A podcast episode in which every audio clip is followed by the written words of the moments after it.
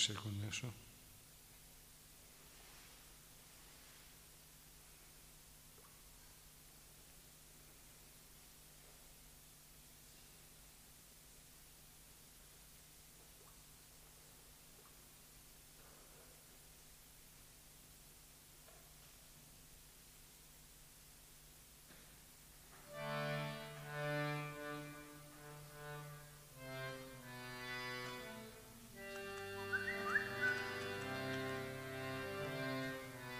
Sì.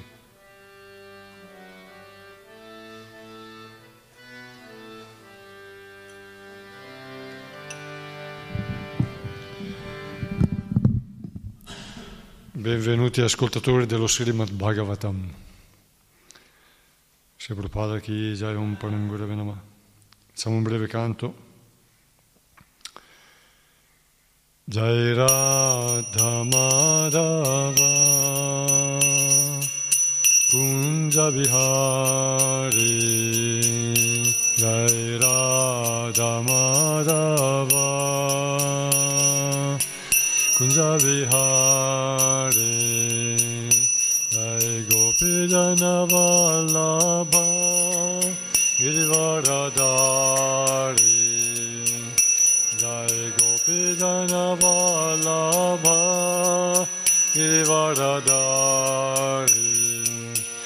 Yashodanandana Vrajajana Ranjana Yashodanandana Vrajajana Ranjana Yashodanandana Vrajajana Ranjana Yashodanandana Vrajajana Yamunatira Vanachari Yamuna Tira Vanachari. Jai Radha Madhava Kunja Bihari. Jai Radha Madhava Kunja Bihari. Jai Gopi Jana Vallabha Girvaradari Jai Gopi Jana Vallabha Girvaradari Yashodanandana Vraja Janaranjana Yashodanandana Vraja Janaranjana Yamuna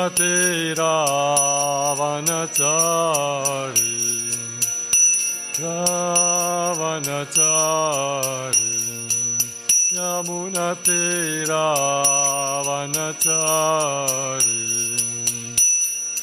Tira Vanachari Hare Krishna Hare Krishna. Krishna Krishna Hare Hare. Hare Rama Rama Hare Hare.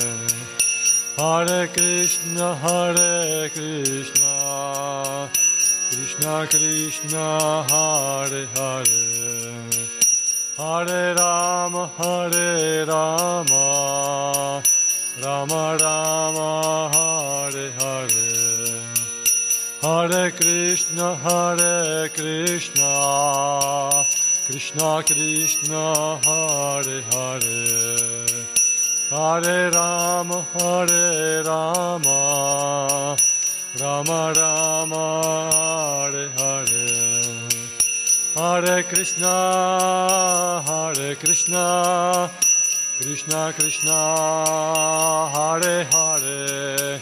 Hare Rama Hare Rama Rama Rama Hare Hare Hare Krishna Hare Krishna Krishna Krishna Hare Hare Hare Rama Hare Rama Rama Rama Hare Hare Hare Krishna Hare Krishna Krishna Krishna Hare Hare.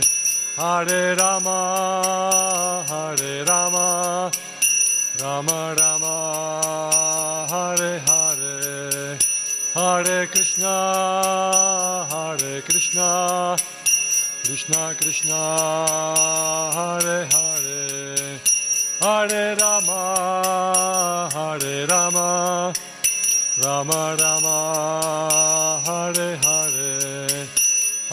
Krishna Hare Krishna Krishna Krishna Hare Hare. Hare Rama Hare Rama Rama Rama Hare Hare. Hare Krishna Hare Krishna Krishna Krishna Hare Hare. Hare Rama Hare Rama Rama Rama Hare Hare.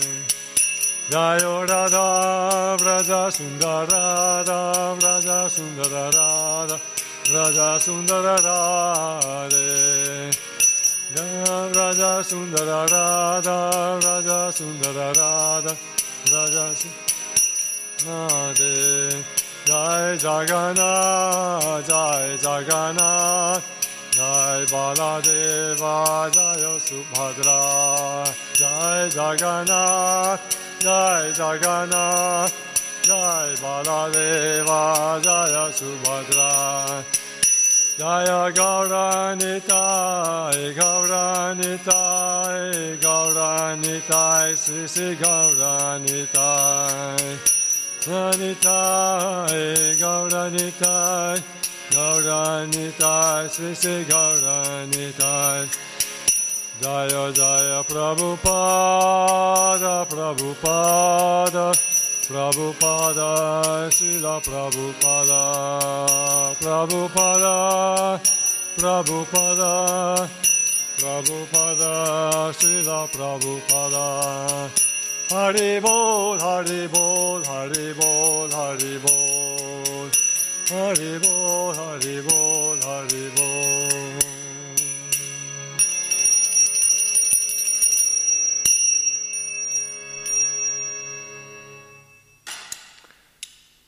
Prabhupada ki jai, Om Parangurave Namaha. Facciamo l'invocazione. Om Namo Bhagavate Vasudevaya.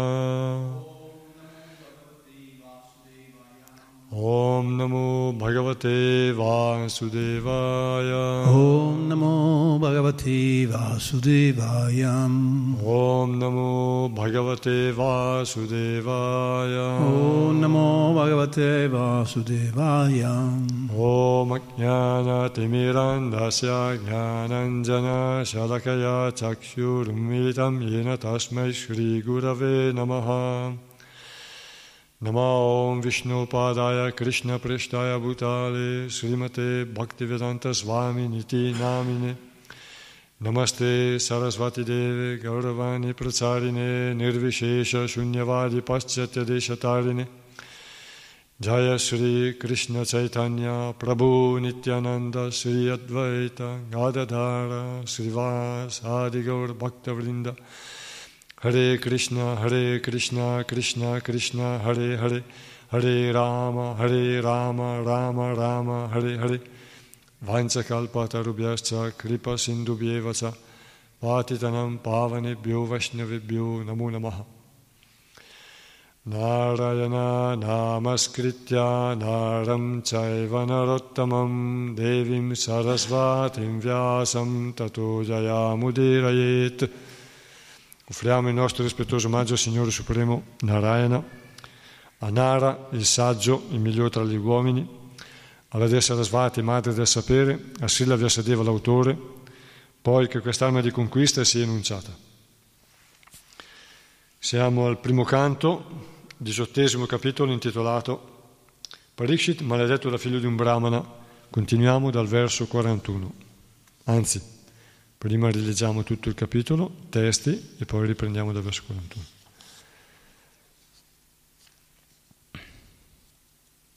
Genovesvara, vuoi leggere tu il, il testo? No? Davvero? Te lo passo. Ah, ah va bene, ok.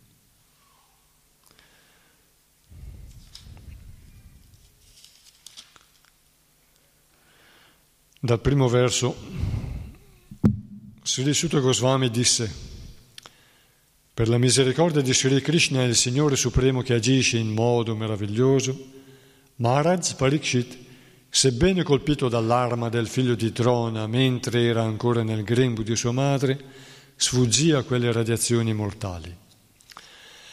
Maharaj Parikshit era sempre sottomesso in piena coscienza al Signore Supremo, tanto che non fu mai spaventato né confuso da temibile serpente alato che doveva morderlo in seguito alla furia del figlio di un brahmana. Dopo aver lasciato tutto il suo seguito, il re si sottomise al figlio di Vyasa, Sukadeva Goswami, diventando suo discepolo, e poté così comprendere la vera posizione del Signore Supremo. Infine egli lasciò il corpo materiale sulle rive del Gange. Infatti, coloro che dedicano la propria vita alle glorie trascendentali del Signore Supremo cantate dagli inni vedici e che sono costantemente impegnati nel ricordare i piedi di loto del Signore non corrono il rischio di cadere nell'illusione neppure all'ultimo istante della loro vita. Finché il grande e potente figlio di Abhimanyu sarà l'imperatore del mondo, l'età di Kali non avrà alcuna possibilità di espandersi. Senti bene? Si sente bene? Dal momento stesso in cui il Signore Supremo Sri Krishna lasciò questo mondo, Kali, che favorisce tutte le attività empie, arrivò sulla terra. Maharaj Parikshit era realista, come le api che sanno estrarre solo l'essenza di un fiore. Sapeva perfettamente che in queste età di cale le attività favorevoli producono subito buoni frutti, mentre le attività sfavorevoli devono prima essere compiute per produrre effetti. Perciò non fu mai invidioso di Kali. Maharaj Parikshit pensò che gli uomini meno intelligenti avrebbero trovato in Kali un essere molto potente, mentre chi aveva il controllo di sé non avrebbe avuto nulla da temere da lui. Il re aveva la potenza di una tigre e si preoccupò di proteggere le persone sciocche e non curanti. O saggi, come mi avevate chiesto, vi ho narrato tutto ciò che riguarda Sri Krishna in relazione alla storia del virtuoso Maharaj Parikshit. Coloro che desiderano raggiungere la perfezione totale dell'esistenza devono ascoltare con sottomissione tutto ciò che riguarda le attività e le qualità trascendentali del Signore Supremo, che agisce sempre in modo meraviglioso.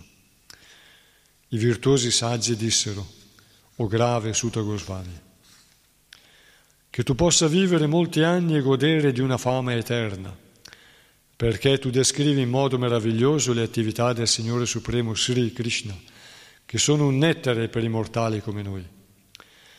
Noi abbiamo appena cominciato a compiere questo sacrificio del fuoco con, un, con uno scopo interessato e senza alcuna certezza del risultato a causa delle nostre imperfezioni. Il fumo ha annerito i nostri corpi, ma noi siamo profondamente soddisfatti grazie al nettare dei piedi di loto del Signore Supremo Govinda che tu stai distribuendo.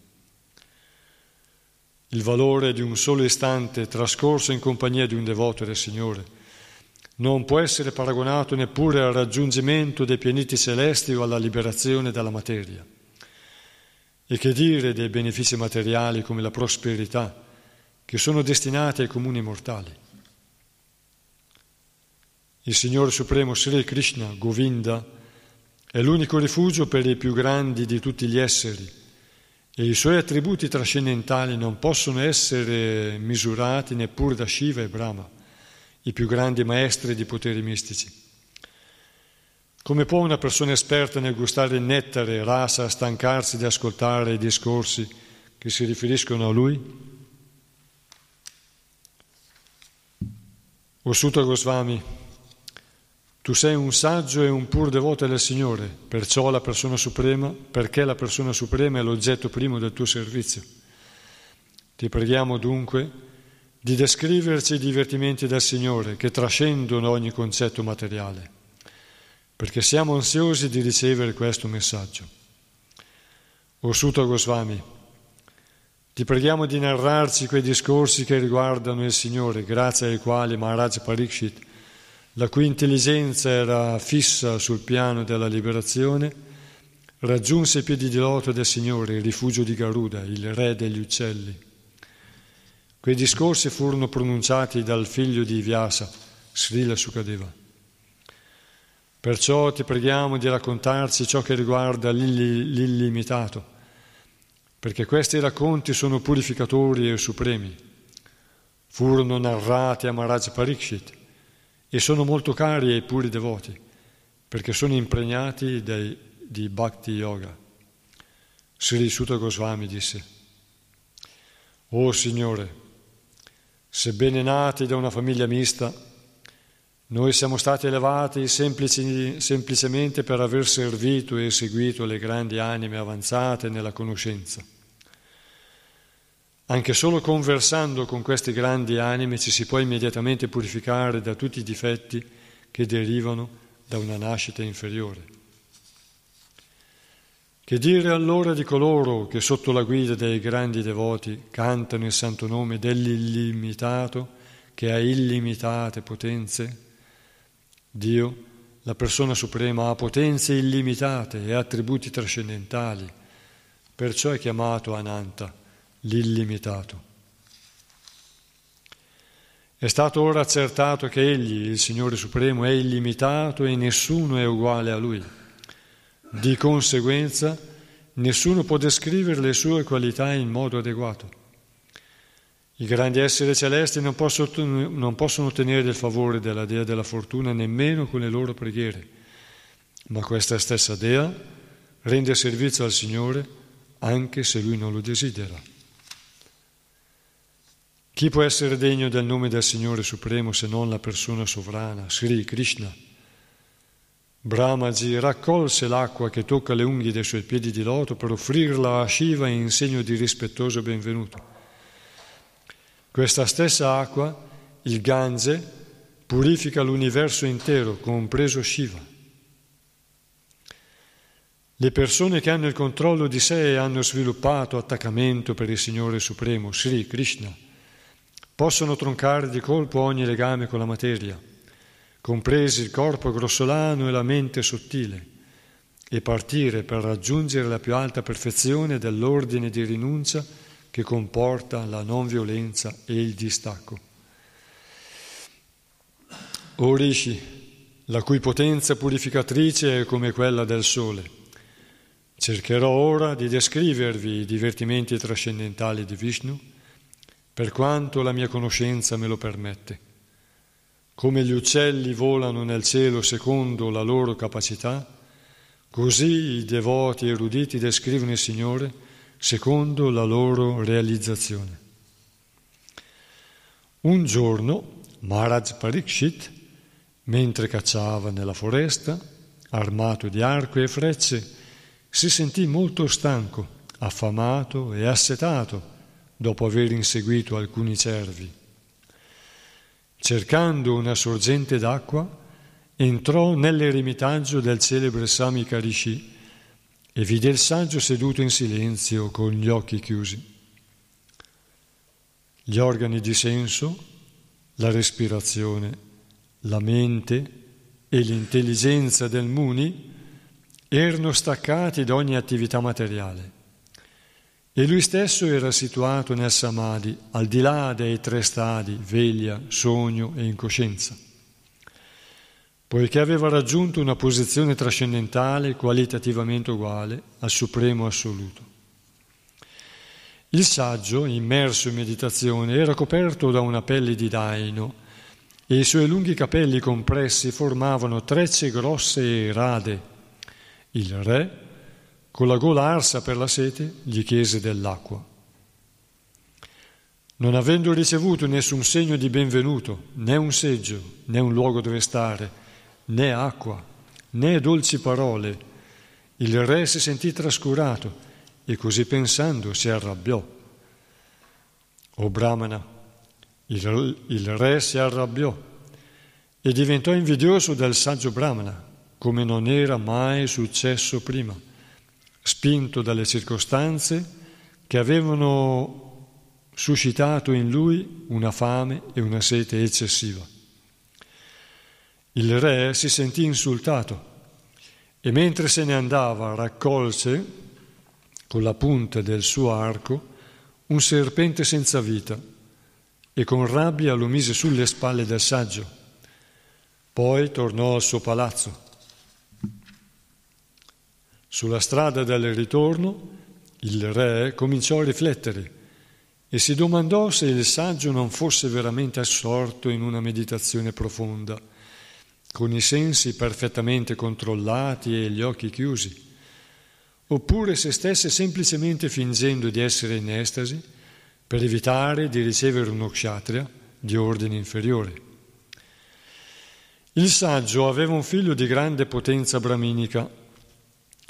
Mentre questi giocava con alcuni ragazzi inesperti, udì l'offesa che suo padre aveva subito dal re e disse queste parole. Sringhi, il figlio del Brahmana, disse Guardate l'offesa di questi governanti contro i loro maestri. Simili a corvi e a cani da guardia si sollevano contro i principi che regolano la loro posizione di servitori. È stabilito che i discendenti delle famiglie regali sono come cani da guardia e devono tenersi alla porta di casa. Con quale diritto possono permettersi di entrare in casa e pretendere di mangiare nello stesso piatto del padrone? Dopo la partenza di Sri Krishna, il Signore Supremo, e il capo sovrano di tutti gli esseri, i dissidenti ne hanno approfittato per estendere il loro potere in assenza del nostro protettore. Perciò io stesso mi occuperò di punirli. Guardate il mio potere. Mentre parlava così con i suoi compagni di gioco, il figlio di, del Rishi, gli occhi rossi dalla collera, toccò l'acqua del fiume Kaushika e lanciò queste parole folgoranti. Così il figlio del Brahmana maledisse il re. Tra sette giorni un serpente alato morderà il più indegno dei componenti di questa dinastia, Maharaj Parikshit, per aver infranto i codici dell'etica insultando mio padre. Poi, quando il ragazzo tornò all'eremitaggio e vide il serpente sulle spalle del padre, fu molto addolorato e proruppe in lacrime o Brahmana. Il Rishi, nato nella famiglia di Anghira Muni, sentendo il pianto del figlio, aprì a poco a poco gli occhi e vide intorno al proprio collo il serpente morto. Gettò a terra il serpente morto e chiese al figlio perché stesse piangendo e se qualcuno gli avesse fatto del male. A questa domanda il ragazzo gli raccontò ciò che era accaduto. Quando il padre seppe dal ragazzo che il re il migliore tra gli uomini, era stato maledetto sebbene non avrebbe mai dovuto essere condannato, non si congratulò affatto col figlio, ma al contrario espresse il suo dispiacere dicendo, ahimè, che grande peccato ha commesso mio figlio. Ha punito un'offesa insignificante con un pesante castigo. Figlio mio, la tua intelligenza è immatura, perciò non sai che il Re, il migliore tra gli uomini, vale tanto quanto il Signore Supremo e non deve mai essere considerato sullo stesso piano degli uomini comuni. Protetti dal suo potere insuperabile, i cittadini dello Stato vivono nella completa prosperità. Sappi, figlio mio, che il Signore che brandisce una ruota di carro è rappresentato dal regime monarchico e quando questo regime viene abolito e il mondo intero si riempie di ladri che si gettano sui sudditi indifesi come su tanti agnelli smarriti, abolita la monarchia e depredate da ogni tipo di, da ogni tipo di malfattori le ricchezze del popolo, gravi disordini turberanno la società. Gli uomini, diventati violenti, si uccideranno e rapiranno le donne e gli animali e noi saremo responsabili di tutti questi peccati. Gli uomini si allontaneranno sistematicamente dal sentiero della civiltà evolutiva organizzata in Varna e Ashram, secondo le occupazioni e le qualità di ognuno dettate dalle norme vediche. Perciò essi saranno sempre più in, attratti dallo sviluppo economico teso al piacere dei sensi e ciò avrà l'effetto di produrre una popolazione indesiderata, composta di persone che non sono migliori dei cani e delle scimmie.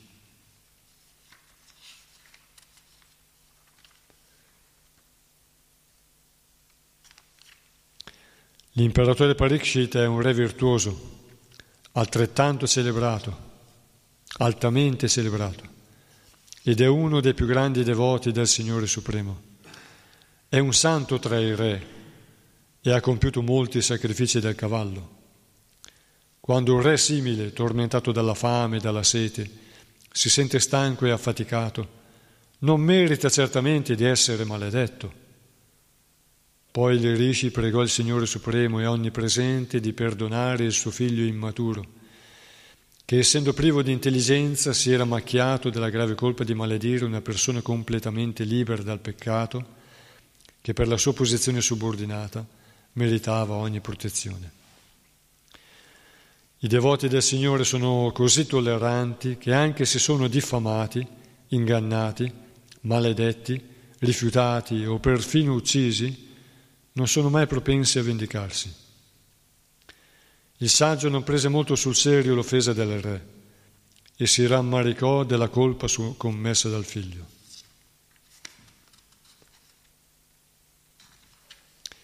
Generalmente gli spiritualisti, anche se sono coinvolti dagli altri nelle attività duali del mondo materiale, non ne soffrono e non ne traggono piacere perché sono situati sul piano trascendentale. Bene, ora continuiamo dal verso 41. Il testo dice, quando il padre seppe dal ragazzo che il re, il migliore tra gli uomini, era stato maledetto, sebbene non avrebbe mai dovuto essere condannato, non si congratulò affatto col figlio, ma al contrario espresse il suo dispiacere dicendo, ahimè, che grande peccato ha commesso mio figlio. Ha punito un'offesa insignificante con un pesante castigo. Spiegazione di Srila Prabhupada. Il re è il migliore tra gli esseri umani, è il rappresentante di Dio e non deve mai essere condannato per nessuna delle sue azioni. In altre parole, il re non può sbagliare. Può anche ordinare l'impiccagione del figlio di un brahmane se questi ha commesso dei crimini, senza per questo rendersi colpevole dell'uccisione di un brahmana. E anche se il re fa qualche sbaglio, non deve essere condannato, come non si condanna a morire un medico che uccide un paziente una, con una cura sbagliata. Che dire quindi di un re buono e virtuoso come Maharaj Pariksit? Secondo il sistema vedico, un re, sebbene fosse destinato a governare,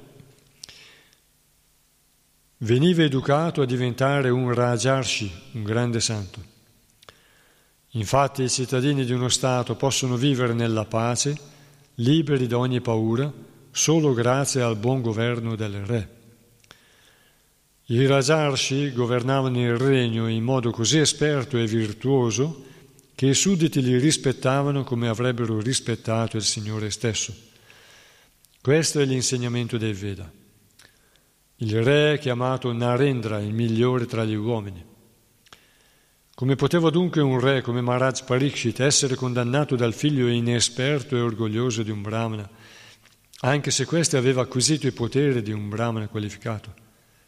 Samika Rishi, brahmana virtuoso e qualificato, non approvò affatto l'azione di cui suo figlio si era reso colpevole e cominciò a rammaricarsi per il male commesso dal figlio. È regola generale che nessuna maledizione possa essere proferita contro il re e tantomeno contro un re virtuoso come Maharaj Pariksit.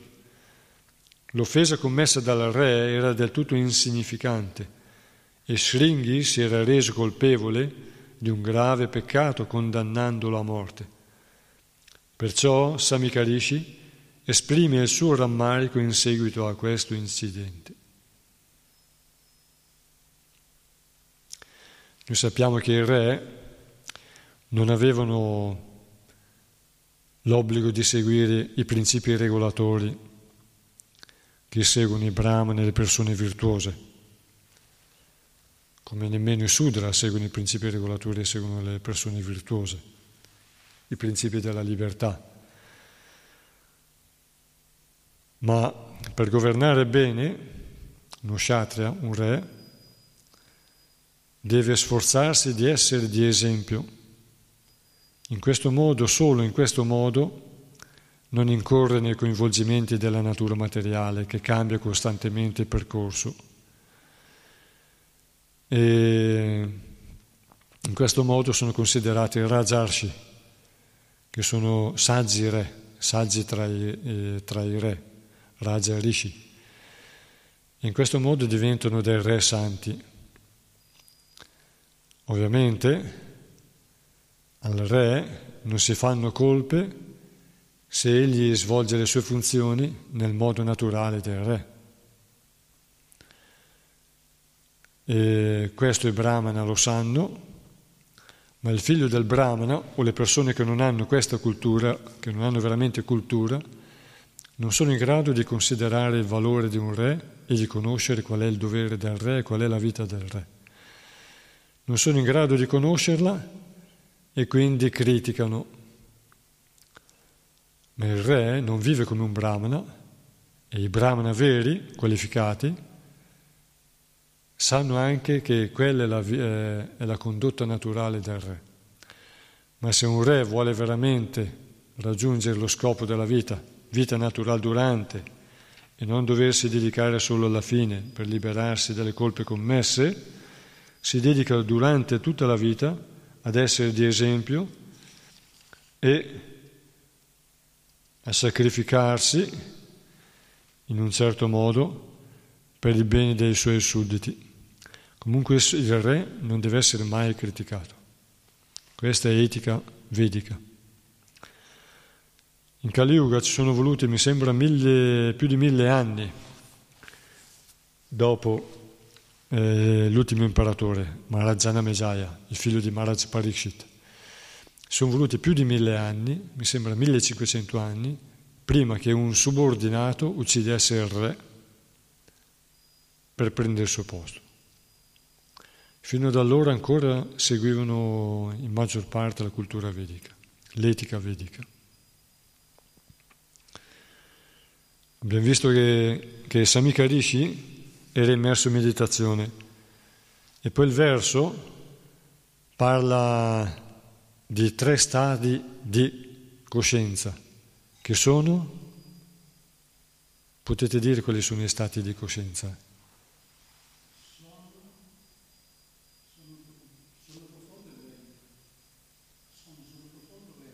No. No. Eh, tante volte viene tradotto così in italiano come è tradotto bue invece di toro, in sanscrito è toro, in inglese è toro, perché qualche volta, per sbaglio, è stato tradotto eh, sonno, sonno profondo e veglia. In realtà in sanscrito svapna vuol dire sogno. Infatti c'è una scrittura che si chiama Svapna Shastra, che è in dotazione agli astrologi, in genere anche Ramanuja, la studia, la studia e le insegna. E allora i tre stadi di coscienza sono veglia, sogno e sonno profondo. Non sonno ma sogno. Veglia, sogno e sonno profondo. Sonno profondo, che di solito è la prima parte del sonno. Yeah.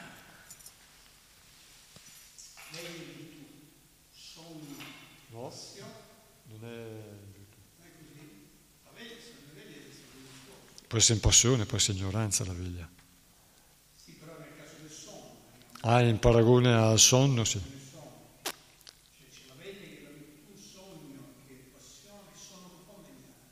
E la veglia non è passione?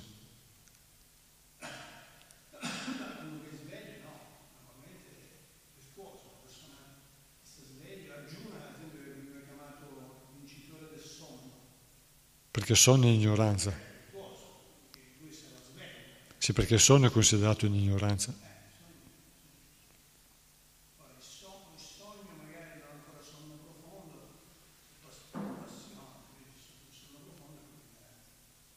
Ci sono anche lì, sono i guna, sia nella veglia sia nel sogno, e sonno profondo, spiega Jiva Goswami, che il sonno profondo è la prima parte del sonno, quando uno va a dormire, no? Che l'essere casca proprio nel sonno profondo.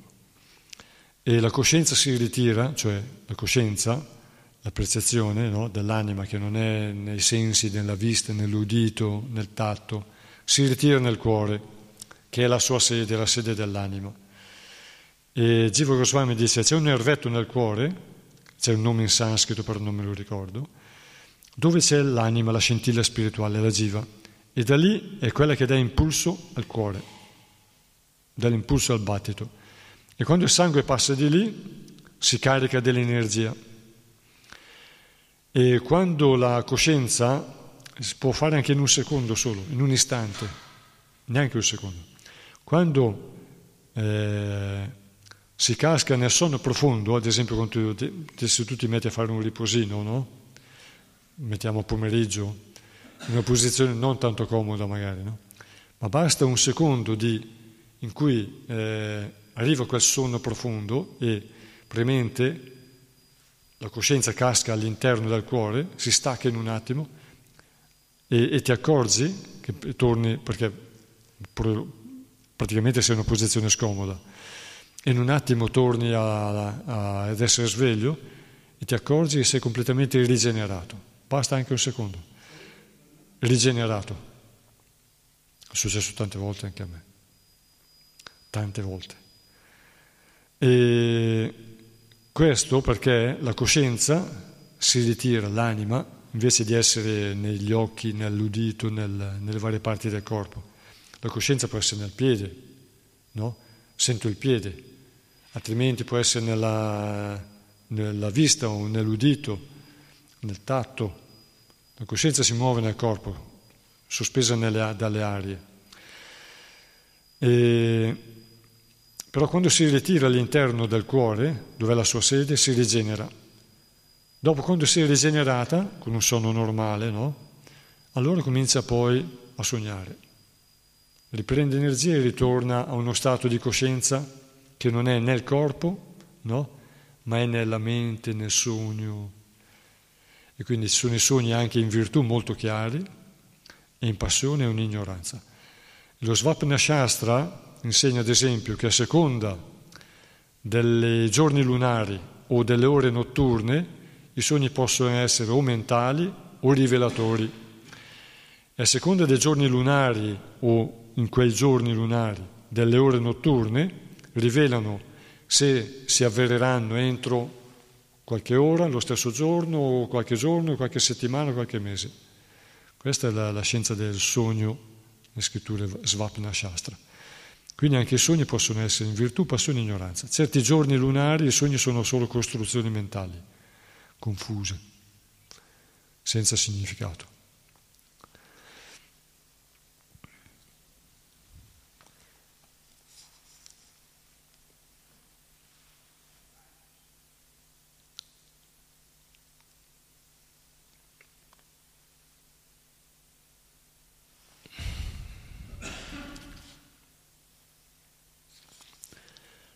Verso 42. Figlio mio, la tua intelligenza è immatura, perciò non sai che il Re, il migliore tra gli uomini, vale tanto quanto il Signore Supremo e non deve mai essere considerato sullo stesso piano degli uomini comuni. Protetti dal suo potere insuperabile, i cittadini dello Stato vivono nella completa prosperità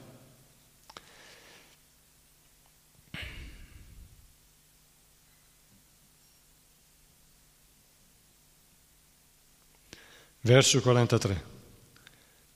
Sappi, figlio mio, che il Signore che brandisce una ruota di carro è rappresentato dal regime monarchico e quando questo regime viene abolito il mondo intero si riempie di ladri che si gettano sui sudditi indifesi come su tanti agnelli smarriti. È quello che succede oggi. È successo tante volte nel passato e succede anche oggi. Spiegazione di Srila Prabhupada. Secondo lo Srimad Bhagavatam, il regime monarchico rappresenta il Signore Supremo, Dio. Il re è considerato il rappresentante del Signore Supremo e assoluto perché viene educato ad acquisire le qualità divine al fine di proteggere gli esseri viventi. La battaglia di Kurukshetra rientrava nei piani del Signore per stabilire sul trono il suo vero rappresentante nella persona di Maharaj Yudhishthira. Un re debitamente formato ed esperto nella pratica del servizio devozionale e nell'arte marziale è un re perfetto. E tale monarchia personalizzata è di gran lunga più valida della cosiddetta democrazia, guidata da persone prive di ogni cultura e di ogni senso di responsabilità. Nelle democrazie moderne, veri e propri malfattori cercano di farsi eleggere con trucchi elettorali e raggiunto il loro scopo divorano come lupi affamati la massa dei cittadini, paragonati ad agnelli smarriti. Un re debitamente formato è infinitamente migliore di centinaia di ministri truffatori e inutili. Questo verso lascia intendere che con l'abolizione di un regime monarchico come, come quello di Maharaj Parikshit, la gente si troverà esposta ai numerosi attacchi di cali, senza contare che nessuno è felice in queste forme di democrazia oggi tanto pubblicizzate. I versi seguenti descrivono gli effetti di un'amministrazione priva di re qualificati. Verso 44. Abolita la monarchia e depredate da ogni tipo di malfattori le ricchezze del popolo, gravi disordini turberanno la società. Gli uomini, diventati violenti, si uccideranno e rapiranno le donne e gli animali e noi saremo responsabili di tutti questi peccati. Spiegazione. La parola na, noi, è molto significativa in questo verso. In nome dell'intera comunità dei Brahmana, il saggio assume la responsabilità dell'abolizione della monarchia e della salita al potere dei cosiddetti democratici, pronti a saccheggiare le ricchezze dei loro cittadini. Questi cosiddetti democratici si impadroniscono della macchina amministrativa senza assumersi alcuna responsabilità per quanto riguarda il benessere dei cittadini. Tutti cercano di occupare un posto governativo per soddisfare le proprie ambizioni personali. Così, invece di un re unico, sorgono numerosi capi irresponsabili che opprimono di tasse i cittadini. Questo verso profetizza che in assenza di una buona monarchia qualificata, ogni uomo sarà causa di disturbo per gli altri con l'usurpazione dei beni, degli animali, delle donne e così via. Proprio come adesso. Verso 45. Gli uomini si allontaneranno sistematicamente dal sentiero della civiltà evolutiva organizzata in Varna e Ashrama, secondo le occupazioni e le qualità di ognuno, dettate dalle norme vediche. Perciò essi saranno sempre più distratti, più attratti dallo sviluppo economico teso al piacere dei sensi, e ciò avrà l'effetto di produrre una popolazione indesiderata composta di persone che non sono migliori dei cani e delle scimmie.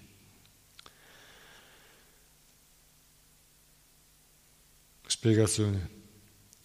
Questo verso prevede che in assenza della monarchia la popolazione diventerà indesiderabile, come se si trattasse di cani e scimmie. Le scimmie sono eccessivamente attratte dall'attività sessuale e i cani non mostrano alcun ritegno nei loro rapporti sessuali. Similmente, l'insieme degli uomini nati da unioni illecite si allontanerà gradualmente dal sistema vedico che prevede un comportamento equilibrato all'interno dei varna e degli ashrama, fondati sulle occupazioni e sulle qualità di ogni individuo. Il modo di vita vedico è designato col nome di Arya, che indica una civiltà a carattere evolutivo e gli ariani sono coloro che progrediscono nell'ambito della civiltà vedica. La civiltà vedica mira a portare tutti gli esseri a Dio, nella loro dimora originale, dove non esiste né la nascita né la morte, né la malattia né la vecchiaia. I Veda esortano tutti gli uomini a lasciare le tenebre del mondo materiale per elevarsi verso la luce del mondo spirituale, che si trova molto al di là del mondo materiale. Il sistema del Varna e degli ashrama è stato scientificamente concepito dal Signore e dai suoi rappresentanti, i grandi rishi, in funzione delle qualità di ognuno. Questo sistema di vita perfetto fornisce all'uomo tutte le istruzioni necessarie per condurre la sua vita, sia materiale che spirituale, e non autorizza nessun uomo a comportarsi come una scimmia o un cane. Una civiltà degradata, basata sul piacere dei sensi e sullo sviluppo economico, non può essere che il risultato di un governo ateo o privo di re un governo popolare creato dal popolo per il popolo. I cittadini non dovrebbero dunque lamentarsi dei governanti incompetenti che loro stessi hanno eletto. Qui ci sono molti punti. Parla di cani e scimmie. La Manu Samhita dice che il cane è puro quando attacca un essere pericoloso per difendere qualcuno o qualcosa. Perché in genere il cane, per igiene, si dice che sarebbe meglio non toccarlo, è meglio non toccarlo. E se lo tocchi, perché è stato abituato ad essere toccato, e anche perché per affetto si vuole manifestare il proprio affetto in questo modo se lo si abitua a essere toccato, allora, perché i cani possono sentire l'affetto anche senza essere toccati, da chi è stato abituato a, a non essere toccato, quando è stato abituato da qualcuno a non essere toccato. Ma eh, è meglio non toccarlo perché sul pelo del cane e di tutti gli animali, specialmente i gatti e altri animali, eh, ci sono molti parassiti in forma di batteri e funghi specialmente. E toccare un cane e poi mettersi, passarsi la mano sul viso, sulla faccia, sul corpo o prendere un, un, una parte di cibo e metterla in bocca si introducono sul corpo o nel corpo parassiti, funghi e batteri vari. Quindi si consiglia di non toccarlo. Al giorno d'oggi invece si permette al cane di mangiare nello stesso piatto, dalla stessa mano che poi serve per mettere il cibo in bocca. In questo modo molti si ammalano. C'è una dottoressa, la dottoressa Clark, che ha qualche decina di anni fa, lei era canadese, una biologa, e studiando i tumori aveva scoperto che all'interno dei tumori molte volte c'erano peli di animali, cani, gatti, che vengono introdotti attraverso il cibo, attraverso il respiro.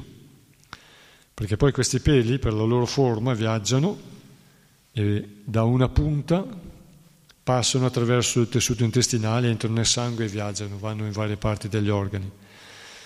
E lì, per difendersi, il corpo forma delle cisti intorno, oppure si formano addirittura tumori. Le cisti gradualmente possono essere svuotate dai globuli bianchi, i tumori invece poi crescono, si diffondono, crescono, prima di tutto crescono. E questo è vero perché una volta, passando questa informazione vedica a, ai colleghi di lavoro, uno di loro, una di loro mi disse, è vero, mio zio è morto per un tumore al polmone quando gli hanno fatto la biopsia, hanno tolto questo tumore al polmone, hanno esaminato dentro, c'era un pelo di un cane e lui viveva coi cani. Questo è vero, non è da sottovalutare e neanche da scandalizzarsi quando i Veda danno queste informazioni.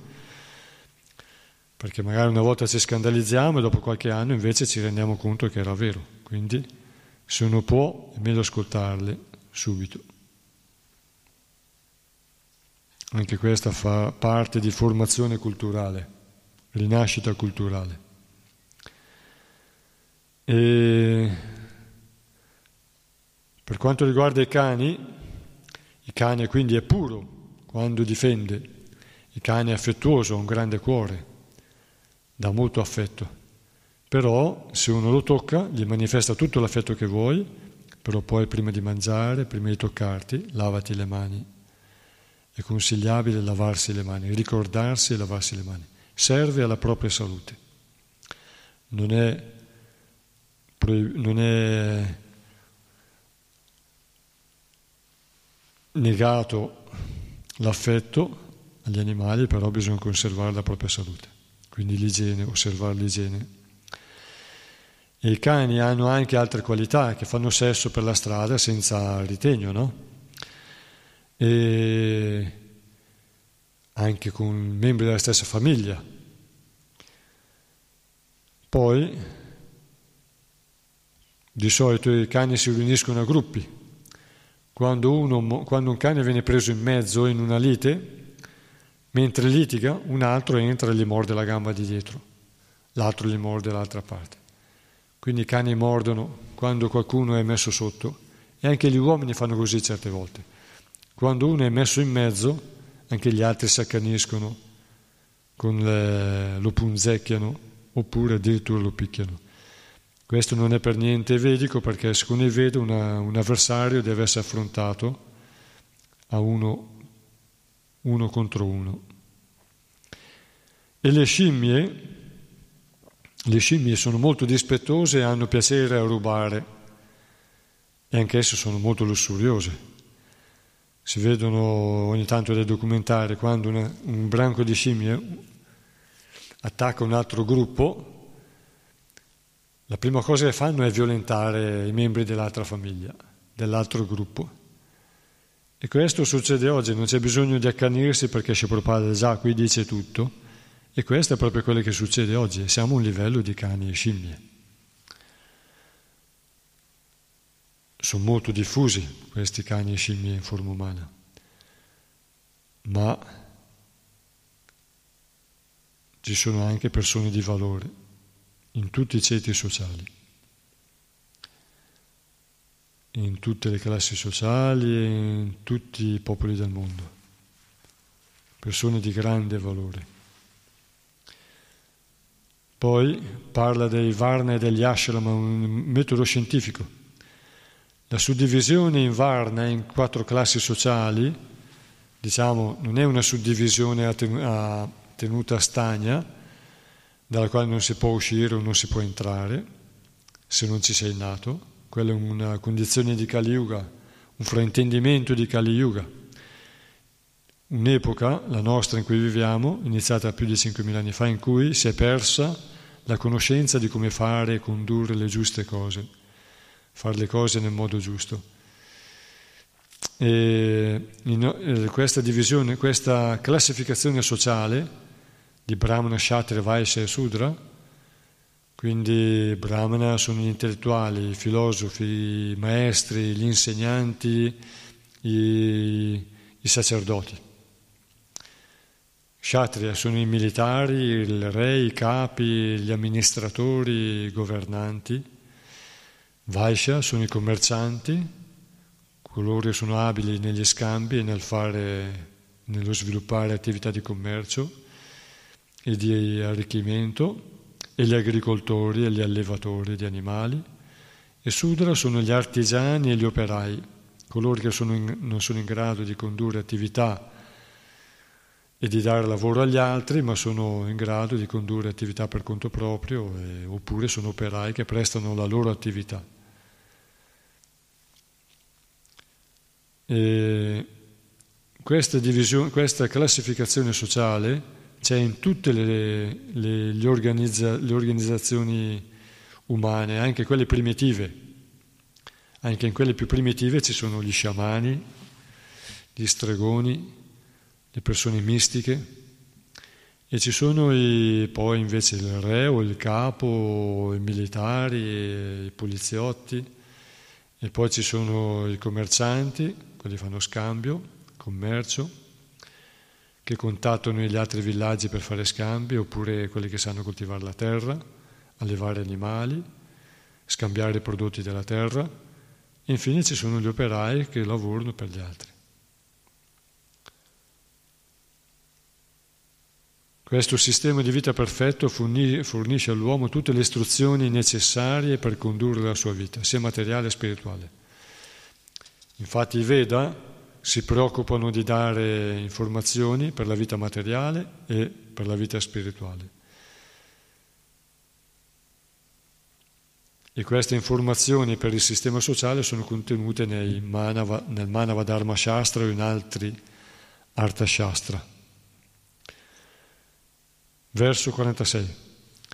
L'imperatore Parikshit è un re virtuoso altamente celebrato ed è uno dei più grandi devoti del Signore Supremo. È un santo tra i re e ha compiuto molti sacrifici del cavallo.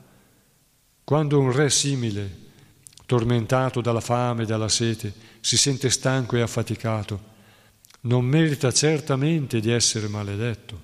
Spiegazione di Srila Prabhupada.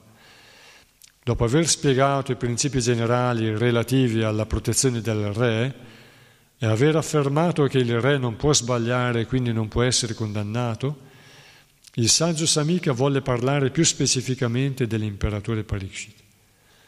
Questo verso riassume dunque le grandi qualità di Maharaj Parikshit. Anche da un punto di vista puramente amministrativo, Maharaj Parikshit era un re altamente celebrato per il modo in cui governava, conformandosi ai principi religiosi dell'ordine regio. Gli Shastra ci rivelano i doveri di ogni Varna e Ashrama e la Bhagavad Gita 18.43 menziona le qualità degli Kshatriya qualità che erano tutte presenti nella persona dell'imperatore. Ma soprattutto Maharaj Parikshit era un grande devoto del Signore e un'anima realizzata.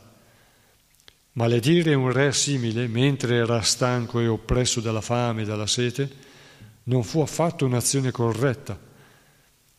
Samikarishi ammise dunque che la maledizione lanciata da suo figlio era ingiusta sotto ogni punto di vista e sebbene l'insieme dei Brahmana non fosse implicato nell'accaduto, tutta la situazione mondiale cambiò a causa del comportamento immaturo del figlio di un Brahmana.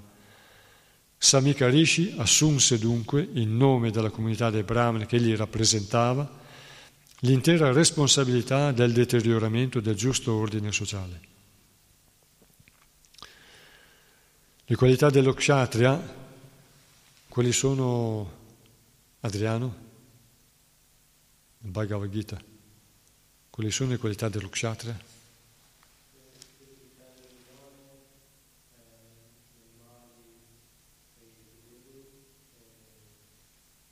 Proprio nel verso della Bhagavad Gita.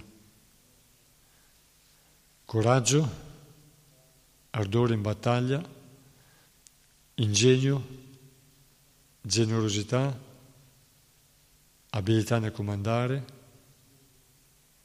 e, e forza eccezionale.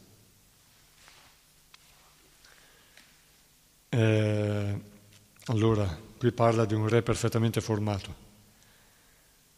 Eh, la forza eccezionale può averla anche un sudra o anche un demone, un rakshasa.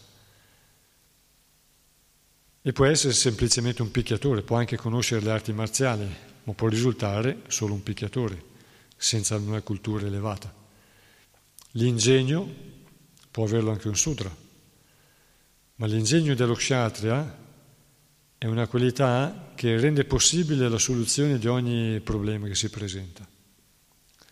Quindi l'ingegnosità dello kshatriya è particolare. Quando uno kshatriya ha delle responsabilità è in grado di trovare la soluzione a qualsiasi situazione, infatti è anche strategico, la, st- la strategia è una forma di ingegno.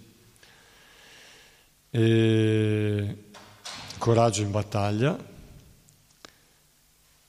generosità, infatti mette in gioco la sua vita, poi è generoso, lui vuole dare, vuole donare, poi forza eccezionale, generosità, coraggio in battaglia, abilità nel governare,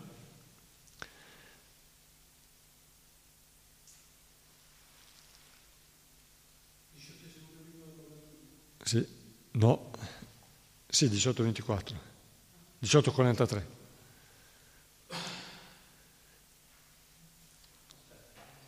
Quali sono le qualità dello Kshatriya Janaveshwara? Consultiamo poi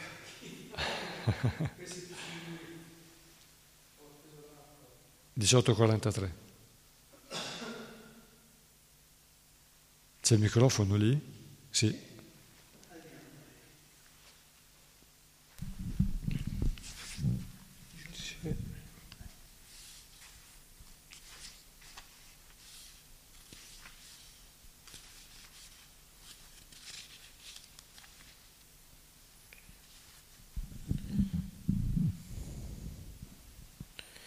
L'eroismo, la potenza, la determinazione, l'ingegnosità, la generosità, il coraggio in battaglia e il comando sono le qualità naturali che emergano nelle azioni dello kshatriya.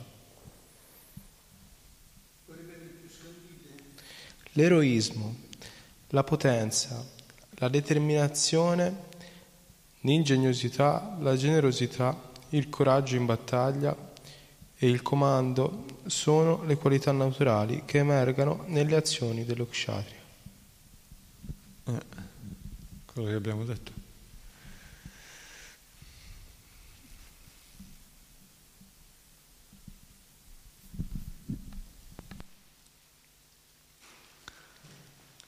Quindi tutte queste qualità formano uno kshatriya, ma ci vuole anche la formazione nella, nella devozione. Il re per essere perfettamente formato e guidare la società verso il successo deve avere formazione anche nella devozione per Dio.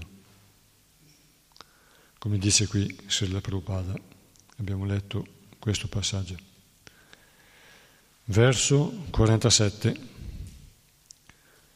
Poi il Rishi pregò il Signore Supremo e Onnipresente di perdonare il suo figlio immaturo, che essendo privo di intelligenza si era macchiato della grave colpa di maledire una persona completamente libera dal peccato, che per la sua posizione subordinata meritava ogni protezione.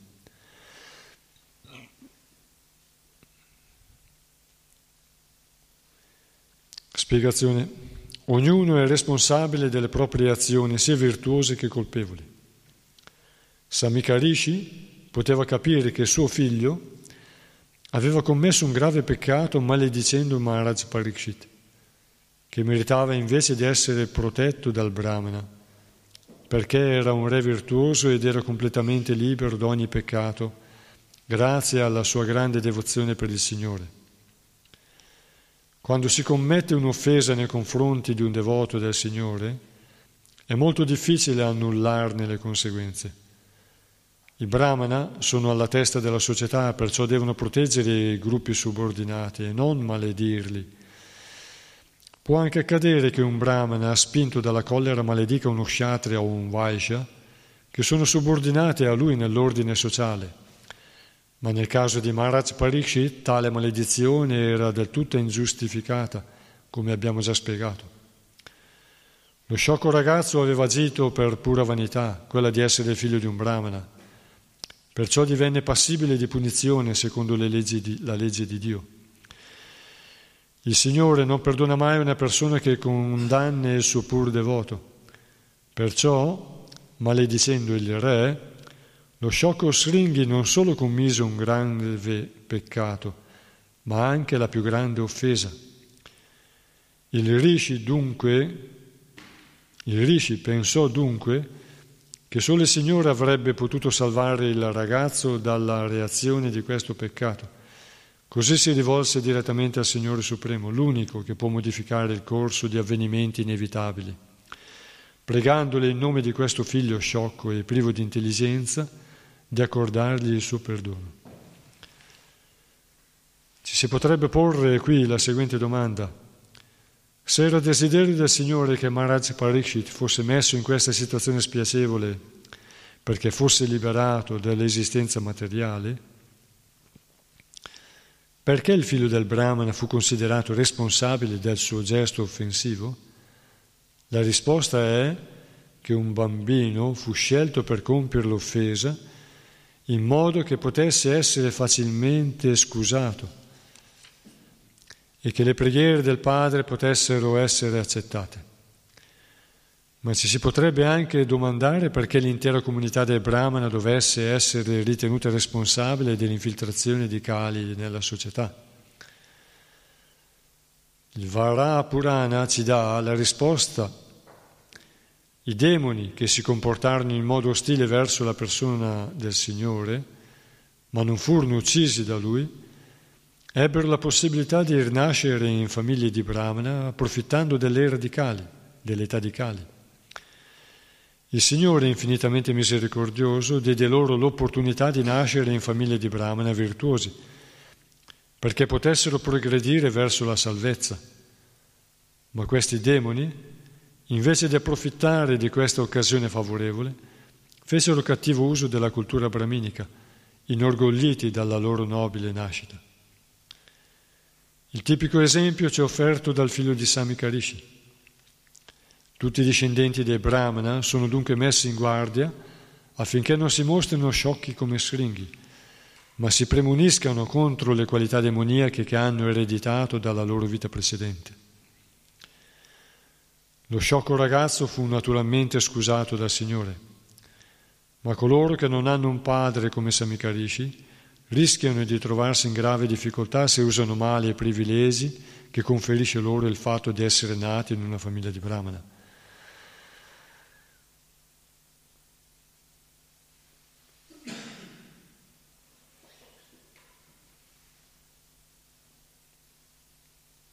Un governante potente come Maharaj Parishit aveva fatto in modo di rendere la terra protetta e ben vivibile e che ognuno potesse condurre una vita pacifica. Quindi disponeva di mezzi per farlo. Al giorno d'oggi ci sono delle persone che hanno così tanti mezzi economici di finanza, che potrebbero costruire una macchina per spostare il mondo nella, nell'universo. Per dire quanti mezzi hanno economicamente parlando. E invece queste persone usano questi mezzi per stabilire, secondo la loro ideologia, un, un, modo di condurre la popolazione in schiavitù per il loro vantaggio, unico vantaggio. Questi mezzi invece in mano a un devoto potrebbero risolvere tutti i problemi e quindi recuperare le energie pulite che ci sono già sono state messe nei cassetti per, per interessi economici di pochi, comprate e messe nei cassetti. E si continua col petrolio che avvelena l'aria e la terra e l'acqua. E le energie pulite, la medicina sana, che per vantaggio di case farmaceutiche viene tenuta nascosta altrimenti saremmo tutti sani, con poco. E in questo modo avvelenano il cibo, l'aria e tutto quanto. Invece, se in queste famiglie sorgesse un devoto, come è stato Prahlad Maharaj nella famiglia dei Daitya, e come, come un bambù nella foresta di bambù può trasformare l'ambiente del bosco perché fa sparire il bambù.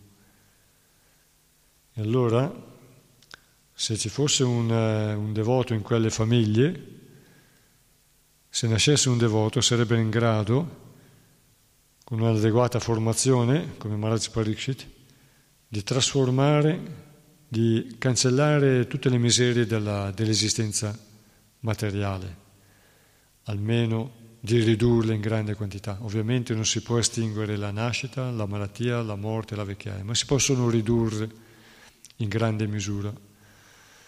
Perlomeno si possono vivere in modo, affrontare in modo più meno pesante, meno miserevole.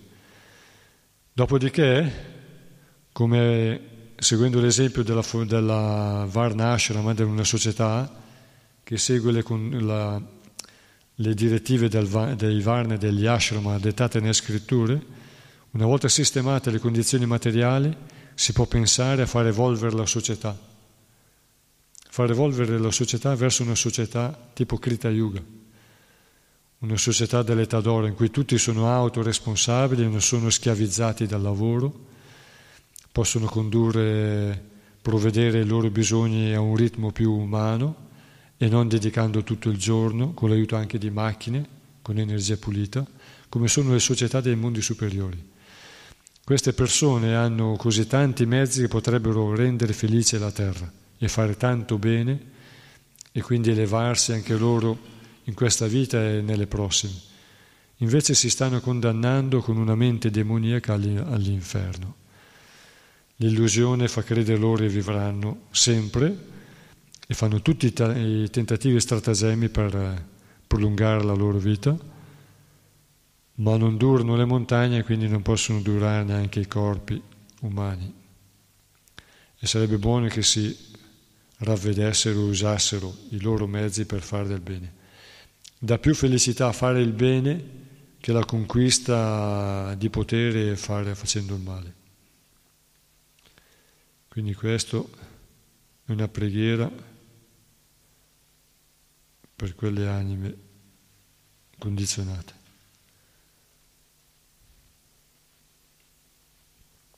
Verso 49.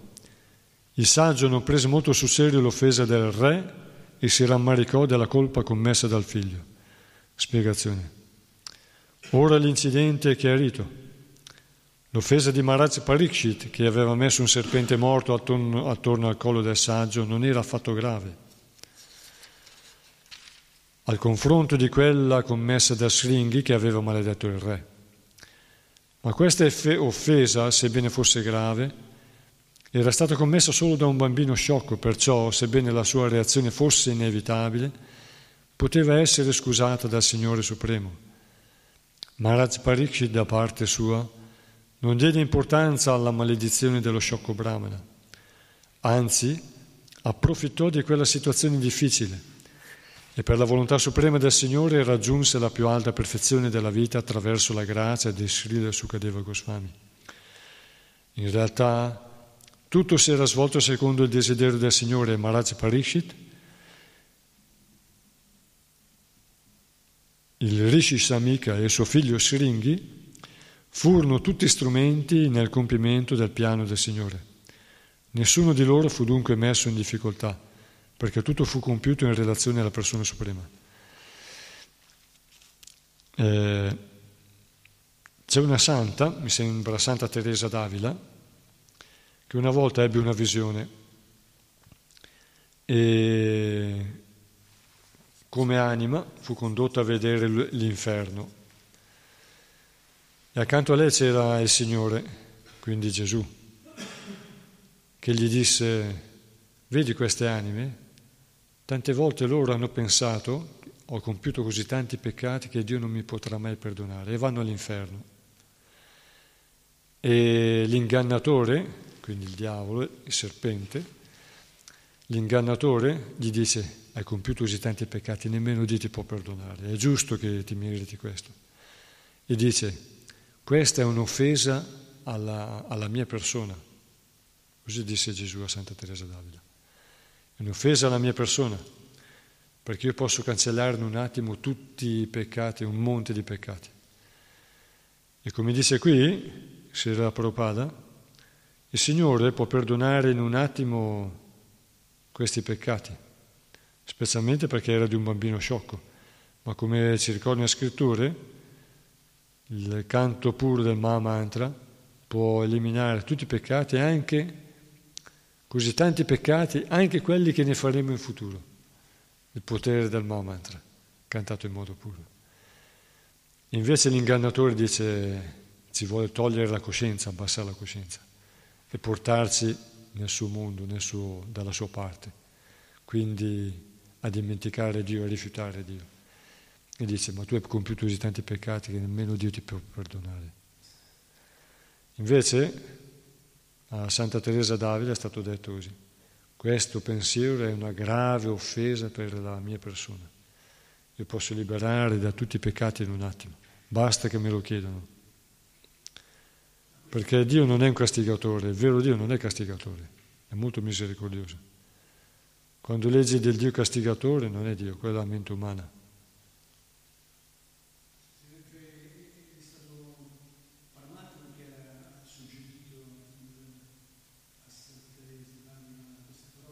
No, c'era accanto a lei, c'era, lei dice il Signore, forse era un grande angelo, Gesù, non so, poteva essere Gesù, no?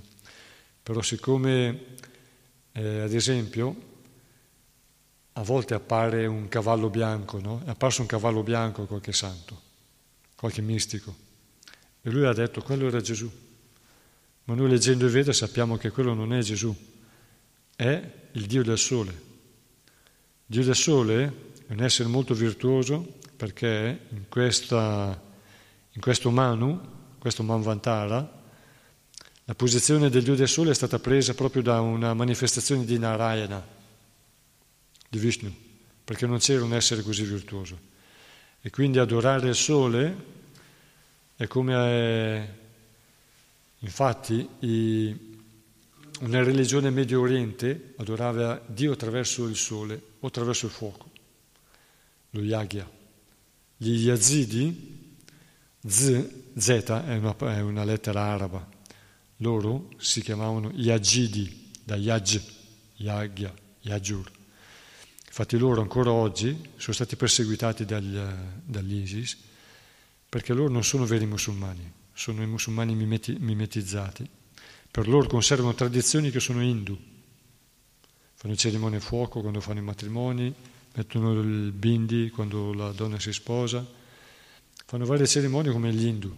Cioè, nei templi costruiscono le loro chiese, diciamo non sono moschee, sono come le moschee però sono come il tempio indù. E sono stati perseguitati perché non sono ritenuti veri musulmani. No? E poi adorano, hanno un loro, un, si rivolgono molto a Kartikeya, al figlio di Shiva, che è l'angelo col, col, pavone. Per loro è un angelo col pavone, no? È un deva. Tante volte gli angeli, i grandi angeli, gli arcangeli sono i deva. Però i cristiani non le sanno le cose bene, no? Tramite i Veda noi sappiamo che, che il sole, che il cavallo bianco, non è un cavallo che perde i peli, è un essere celeste che emana coscienza da, da tutto il corpo.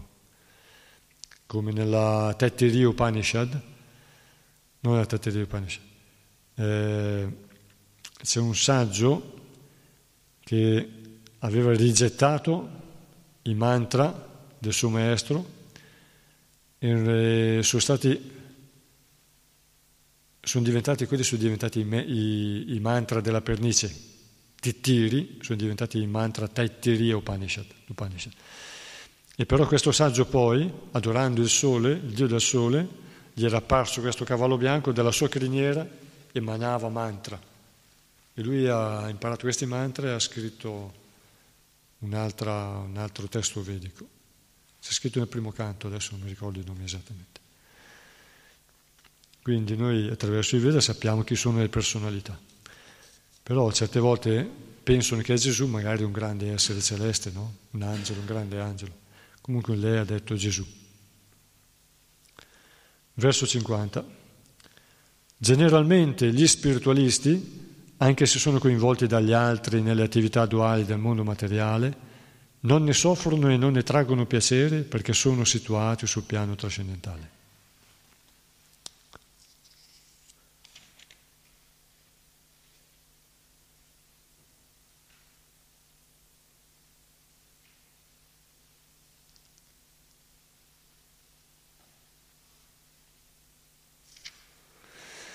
Spiegazione di Prabhupada.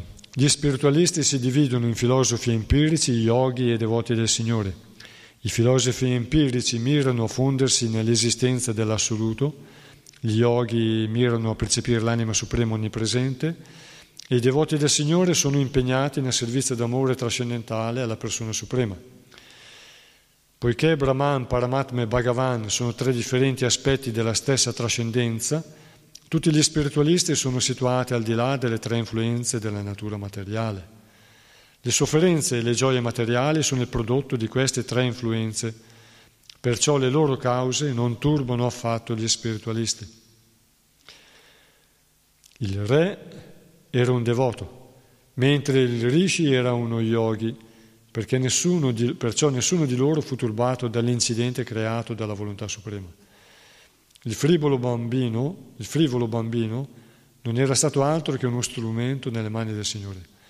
Così terminano gli insegnamenti di Bhaktivedanta sul diciassettesimo capitolo del primo canto, diciottesimo capitolo del primo canto dello Srimad Bhagavatam intitolato Maharaj Parikshit, maledetto dal figlio di un brahmana. Prossima volta, per grazia di Krishna, possiamo leggere l'ultimo capitolo del primo canto. Grantaraj Srimad Bhagavatam Ki Jai, Shri Prabhupada Ki Jai, un Parangura Venamata. Avete commenti? Volete aggiungere commenti? Eh?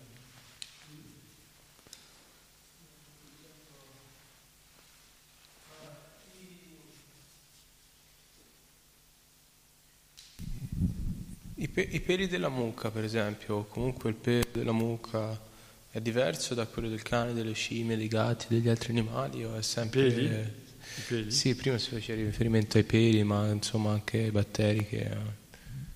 che allora, la mucca, i peli degli animali sono tutti pericolosi. Infatti quando si munge il latte sono tutti pericolosi, i peli, perché sono fatti in un modo che viaggiano, però hanno una punta molto acuta. E se entrano nel, nell'organismo, viaggiando poi nell'intestino, possono, se si impuntano, possono passare attraverso, tra, con tutti i movimenti del corpo, il cibo che spinge, possono passare attraverso i vili intestinali e entrare nel sangue dopo, no? Tutti i peli sono pericolosi. Oppure semplicemente vengono attraverso il cibo, vengono espulsi, no? Anche. Però può succedere che uno, magari, entrano nel sangue, poi viaggiano, poi da qualche parte si impuntano.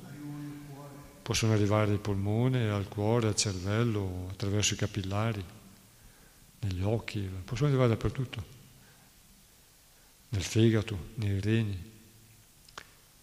Infatti è normale per noi avere le cisti ai reni, normale perché tanti parassiti che entrano, poi vengono uccisi e poi passano, viaggiano. Però i, fe- i reni hanno dei filtri molto, dei buchi molto piccoli e quindi si fermano lì. E il corpo per difendersi ingloba in grasso le cisti. In genere se uno fa una vita regolare non prende cose chimiche che è difficile non prenderle oggi, no?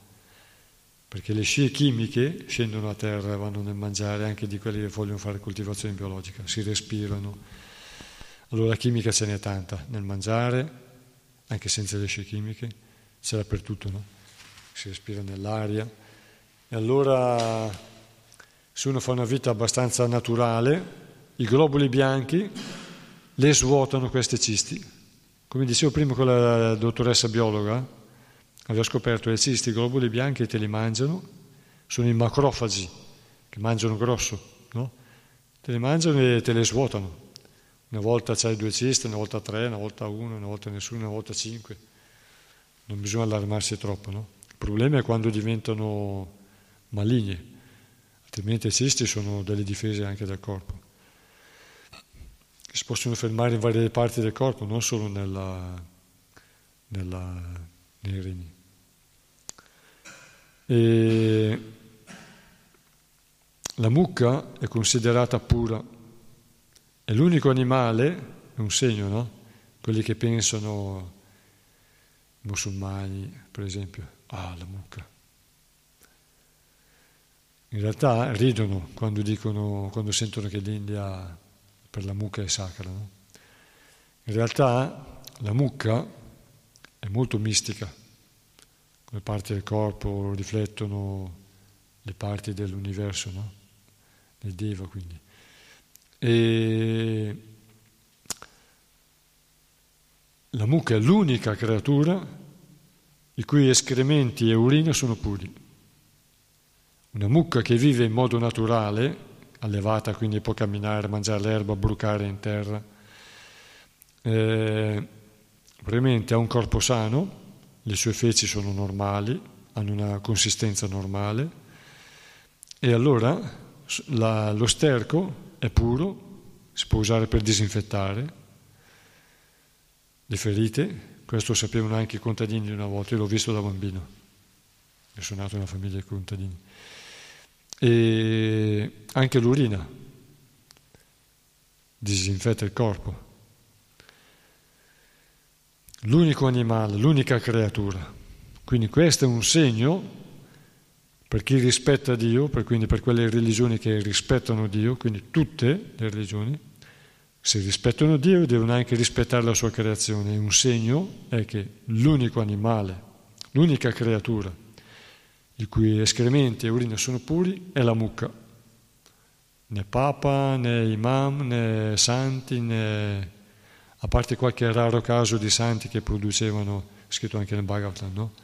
che producevano feci profumate, tutti gli altri sono contaminanti, portano malattie. Però se la mucca è allevata in modo innaturale, allora anche l'urina e le feci non sono più tanto No? Però allora i Veda dicono che tutta la parte della mucca è pura, tranne il muso.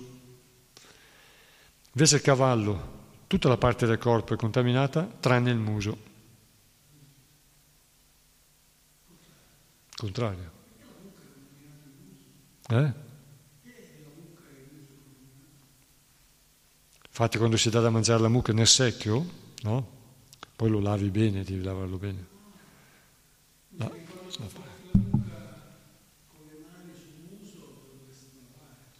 Ma dovresti lavarti sempre comunque, perché il pelo, il pelo non è sterco. Lo sterco fresco, anche lo sterco secco, non è come lo sterco fresco, non puoi usarlo per disinfettare. Devi usare lo sterco fresco e l'urina fresca. Perché lo sterco, quando rimane lì dopo un po' le mosche, fanno già le uova dentro, dei bruchi, dei bachi. Quindi lo sterco fresco, appena raccolto, appena fatto, e anche l'urina appena fatta. Perché dopo un po' di tempo i batteri si sviluppano, no? Anche se tu vai a prendere l'acqua alla fonte, tu tieni l'acqua in bottiglia qualche giorno, se c'era un batterio, due batteri, diventano centinaia, migliaia. Altrimenti tu bevi al momento, è potabile e non fa danno al corpo. E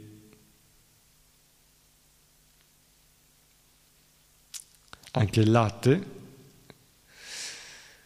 i Veda dicono che il latte, se tu lo prendi appena la, la mammella va munta, no? la mucca deve essere sana, se tu lo bevi subito, entro qualche decina di minuti, va bene. Dopo un tot deve essere bollito.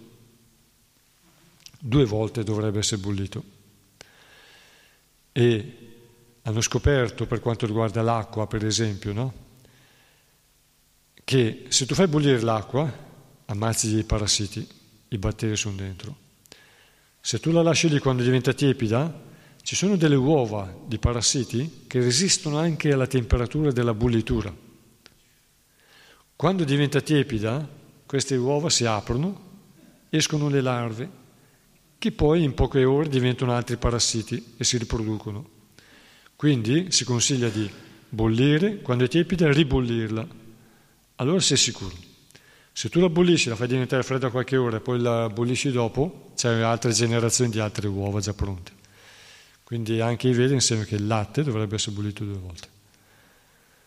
Bollito, tiepidire, bollito un'altra volta. Poi sei sicuro. Oppure se lo trasformi in yogurt, fai bollire, poi intiepidisci, trasformi in yogurt, allora gli altri batteri prendono il sopravvento e c'è una fermentazione e c'è acido lattico. L'acido lattico distrugge gli altri, non permette, no, forma un suolo no? tipo un, un terreno sul quale non si sviluppano altri batteri. Grandi Veda. Dai, Hare Krishna Haribol.